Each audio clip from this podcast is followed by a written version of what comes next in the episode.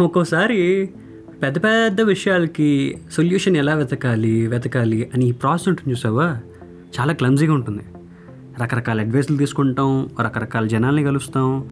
అంటే దీనికి ఆన్సర్ ఎవడైనా కూర్చోబెట్టి చెప్తే చాలరా అని మాత్రం అనుకుంటాం. కానీ మెజారిటీ ఆఫ్ ద సిచ్యువేషన్లో మనకి చాలామంది ఇచ్చే అడ్వైస్ ఏంటో తెలుసా? అవుట్ ఆఫ్ టెన్ ఖచ్చితంగా ఒక రెండో మూడో అలా కాదురా. ఒకసారి కూర్చో. ప్రశాంతంగా ఆలోచించు. నువ్వు ఎక్కడ తప్పు చేసావు అనలైజ్ చేయి. నీకు ఆన్సర్ అక్కడే దొరికేస్తుంది అని అంటారు. అవును కదా? దీన్ని ఎక్కడ వాడచ్చు? అలా గుర్తుపెట్టుకో. నమస్కారం నా పేరు అవినాష్. మీరు వింటుంది డాబా కథలు మళ్ళీ మొదలు ఈ మధ్య నా టాపిక్ రికమెండేషన్లు తీసుకొని చాలా రోజులు అయిపోయింది కదా అని చెప్పి ఇన్స్టాలో డిఎమ్స్ అవి చూస్తున్నా. అందులో హాఫ్ డే స్కూల్స్ గురించి చేయి బ్రో బాగుంటుంది బ్రో అని అంటుంటే ఏదో రకమైన వైబ్ వచ్చింది. అవును కదా? ఆ రోజులు చాలా బాగుండేవి కదా? దాని గురించి ఎందుకు చేయకూడదు అనుకున్నా.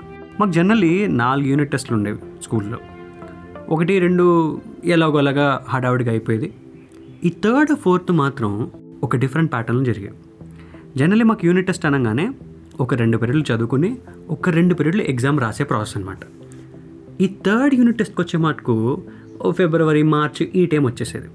అందులోనూ మనకి సమ్మర్ అనేది కిక్కిన్ అవుతోంది అనే సిచ్యువేషన్ వచ్చేటప్పటికి ఆబ్వియస్లీ హాఫ్ డే స్కూల్స్ని కాల్ చేసేవాళ్ళు. సో ఒక రెండు పీరియడ్లు చదువుకుని రెండు పీరియడ్లు ఎగ్జామ్ రాసే ప్రాసెస్ కాస్త ఒక హాఫ్ డే స్కూల్కి కట్ అయిపోయేది. అంటే ఒక పీరియడ్ చదువుకుని ఒక పీరియడ్లో ఎగ్జామ్ రాయాలి అలాగే ఒక చిన్న బ్రేక్ తీసుకోవాలి మళ్ళీ ఒక పీరియడ్ చదువుకోవాలి ఒక పీరియడ్లో ఎగ్జామ్ రాయాలి అంతే. అంటే ఓడి ఆడేవాడికి సడన్గా టీ ట్వంటీ ఫార్మాట్లో కూర్చోబెట్టినట్టు ఇనీషియలీ కష్టంగా ఉండేది కానీ లేటర్ ఆన్ నాకు ఏమనిపించిందంటే అరే చాలా మటుకు ప్రాసెస్ని కట్ చేసి హాఫ్ డేలో బలి వెళ్ళిపోతున్నాను రా ఇంటికి అని అనిపించేది. ఫస్ట్ ఆఫ్ ఆల్ పెద్ద పెద్ద బ్యాగులు తీసుకురాక్కర్లేదు లంచ్ బాక్సులు క్యారీ చేయక్కర్లేదు. అన్నిటికన్నా మోస్ట్ ఇంపార్టెంట్ విషయం ఎగ్జామ్స్ అనే రచ్చ మధ్యాహ్నం కల్లా కంప్లీట్ అయిపోయి ఇంటికి వెళ్ళిపోవచ్చు అని ఈ థాట్ ఇంకా బాగుండేది.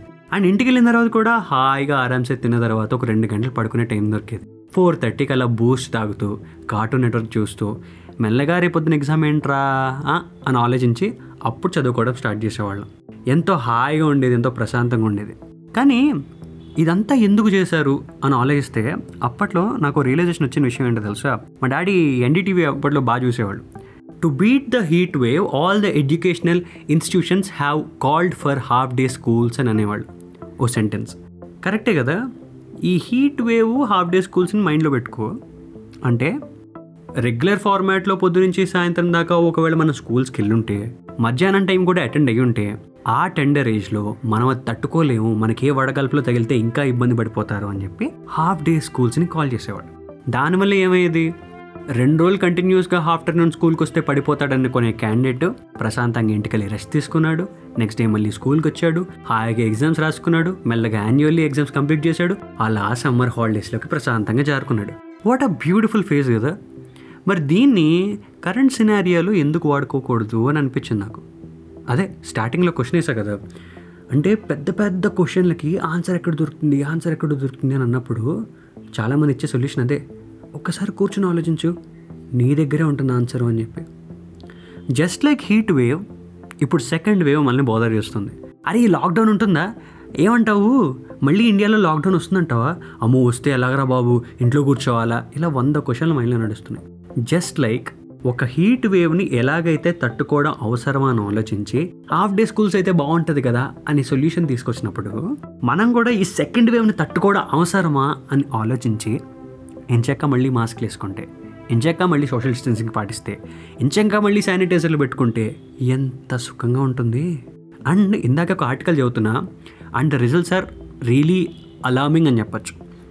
నేను టెన్షన్ పెడుతున్నట్టు కాదు కానీ I just want you to understand this fact generally first wave కన్నా సెకండ్ వేవ్లో పీక్ ఎక్కువ ఉండొచ్చు అని అంటున్నారు. ఎందుకు అని అంటే ఒక పాయింట్ ఆఫ్ టైంలో మాస్కులు మాస్కులు మాస్కులు అని ప్రశాంతంగా తీసుకున్నాం మనం. ఆ మాస్కా బొక్క అనే సిచ్యువేషన్కి వచ్చాం. ఇంకో టైంలో వ్యాక్సిన్ కావాలి వ్యాక్సిన్ కావాలి వ్యాక్సిన్ కావాలి అని అనుకున్నాం మనం. ఇప్పుడు వ్యాక్సిన్ వేసుకోవచ్చా వేసుకోకూడదా అనే సిచ్యువేషన్కి వచ్చాం. మేము వ్యాక్సిన్ తీసుకొస్తాం వ్యాక్సిన్ తీసుకొస్తాం అన్న గవర్నమెంట్ కూడా ఇప్పుడు ఏజ్ రిస్ట్రిక్షన్ పెట్టి మిగతా వ్యాక్సిన్లు జనాలకి అందించచ్చా అందించకూడదా అని థాట్ ప్రాసెస్లో ఆగిపోయారు. అంటే మీ నమ్మకాల కన్నా సైన్స్ అనేది ఇక్కడ చాలా ఇంపార్టెంట్ అనే విషయం గవర్నమెంట్ రిలీజ్ అయితే కూడా చాలా బాగుంటుంది అనిపించింది. సో ఈ మూడు విషయాలు కన్సిడర్ చేసుకుని ఎలాగైతే మన యాన్యువల్ ఎగ్జామ్స్ మన యూనిట్ టెస్ట్లు మన స్కూల్ మజా మిస్ అవ్వకూడదు అని చెప్పి హాఫ్ డే స్కూల్స్ పెట్టుకుని ప్రశాంతంగా గడిపాము.